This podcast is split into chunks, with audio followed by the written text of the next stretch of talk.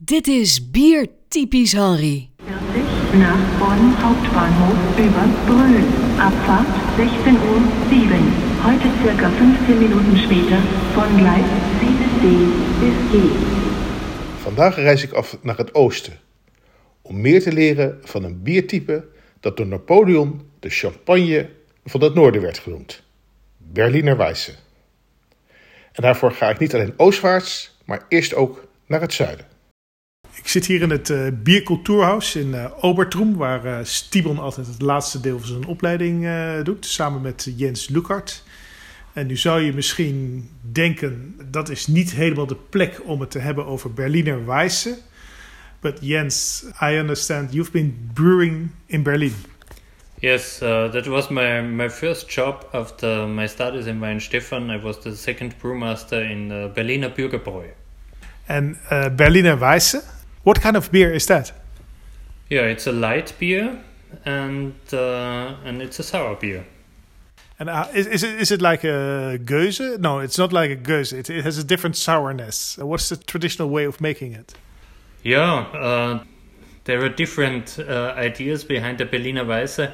The really traditional way, for example, like uh, uh, Ulrike Genz with the Schneeeule do it like this, is that it's a sour beer because of the lactobacteria and it's also influenced by Brettanomyces. For sure, it was like this 200 years ago because nearly every beer was influenced by Brettanomyces uh, 200 years ago. But I see, I see your face that that's not the way you brewed it at Bürgerbräu. Uh, no, we, we only did um, fermentation with, with lactobacteria.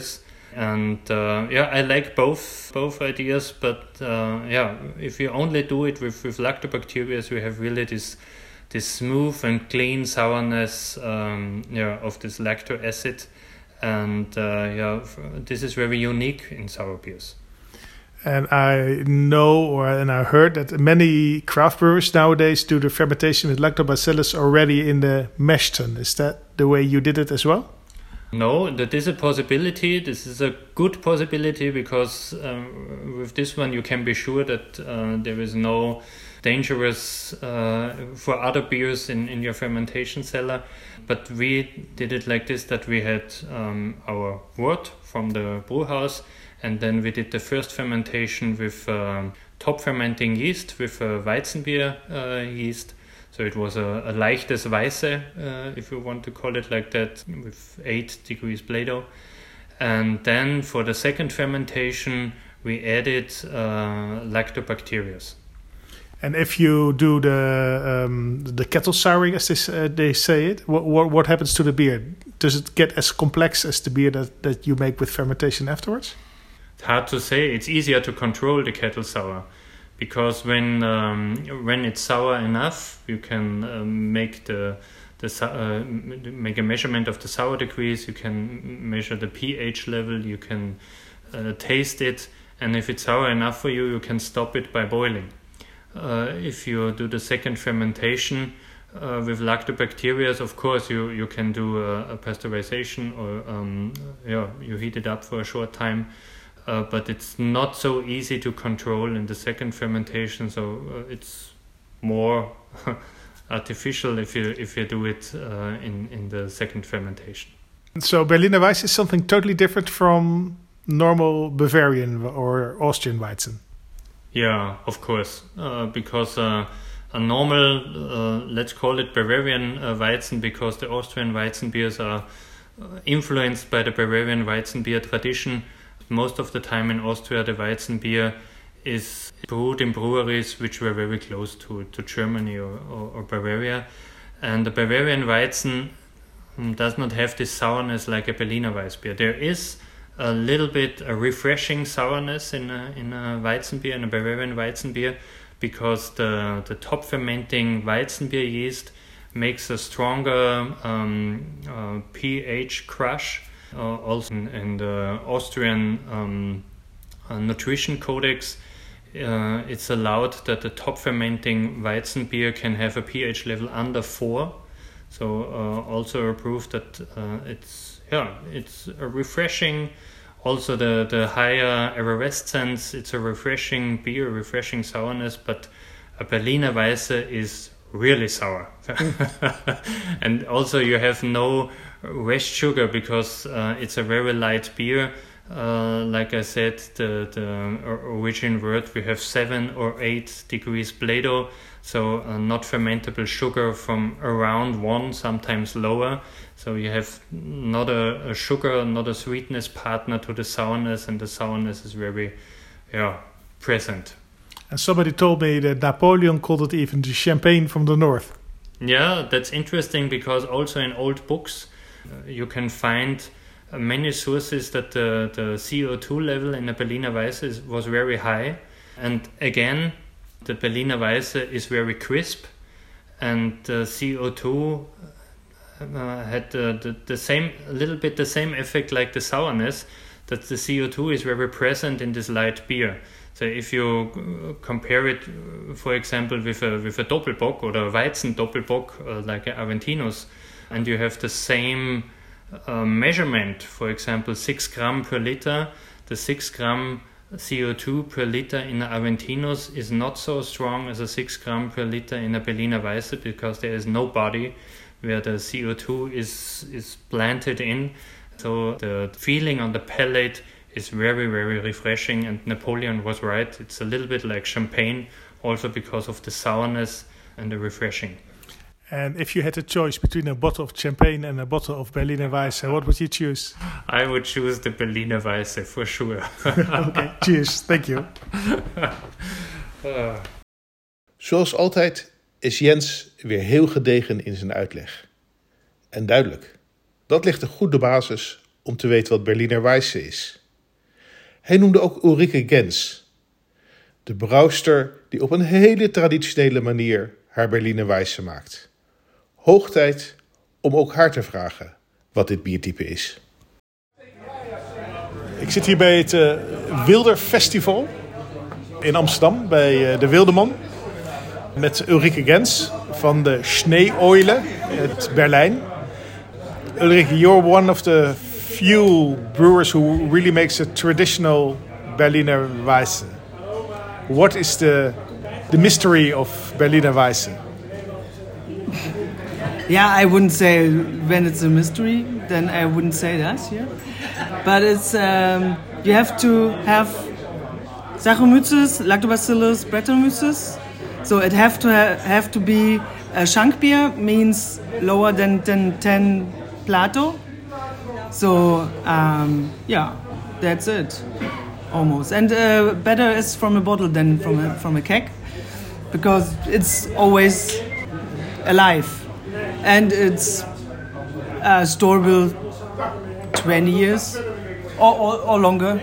But maybe for the for the listeners to the podcast, they, they sometimes have something that's called Berliner Weiss, but it's kettle sour or it's it's very one dimensional. But your beers are more complex.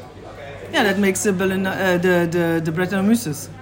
So that makes the haptic and the taste, and so it's definitely necessary. But that makes it also difficult to, to brew because you have to have an own brew house for this kind of beers.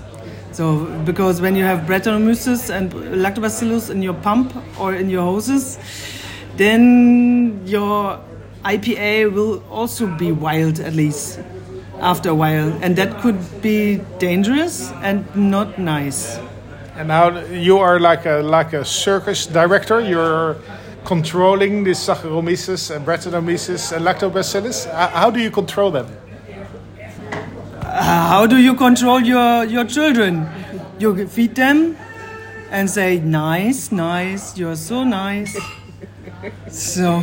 And you do that with your yeast as well. You say you're nice. Of course, of course. You're the nicest I have. so always in the morning I say hello.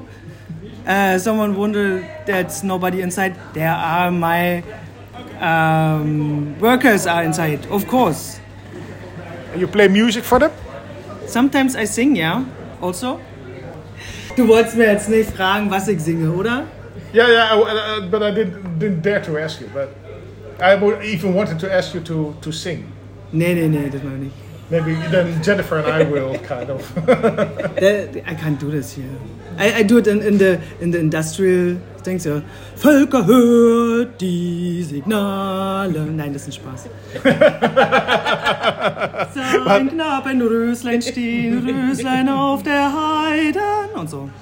And that's then you get Kennedy, and with the other one you get August.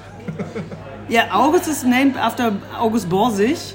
Uh, and August Borsig was the was the the man built the area. So it was in 1850 around eight. Yeah, so he built uh, uh, trains, so high pressure tanks for trains. Oh, okay. But I found out that uh, I tasted some of your beers today, and like the Dietrich is very soft, um, but then the the Peter is, is quite acidic, much more acidic. Why is that? The Dietrich is um, quite old, and it's a typical Berliner Weisse. So because it's Marlene Dietrich, yeah, it's die Dietrich, so it's an adult beer. Uh, and when it gets older, then it gets also more mellow, more uh, wine-like than cider-like. And uh, Lustiger Peter is, I would say, also stronger. Yeah, I, I would say it's. Uh, this have eight Plato.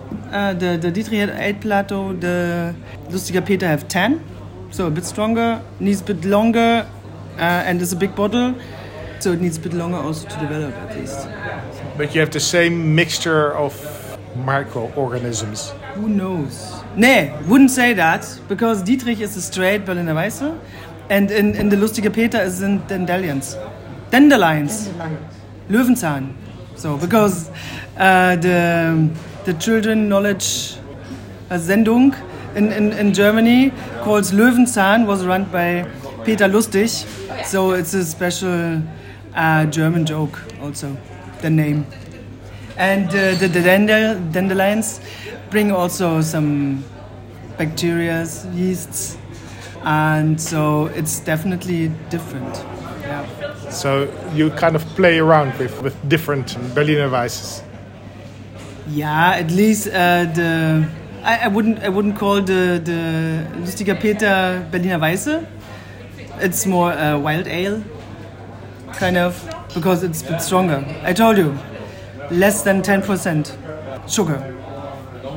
Okay, thank you very much. I enjoyed your beers very much. Enjoy. Dat vind ik misschien wel het meest fascinerende van Berliner Weisse. Het is een oud biertype. Je kunt het op een hele moderne manier maken.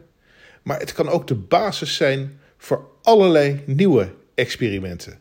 Het is echt een bier dat ja, je inspiratie geeft om te experimenteren. En mij ook inspiratie geeft om er nu een glas van te gaan drinken. Proost. Gaat het nog een beetje, meneer Reuglin?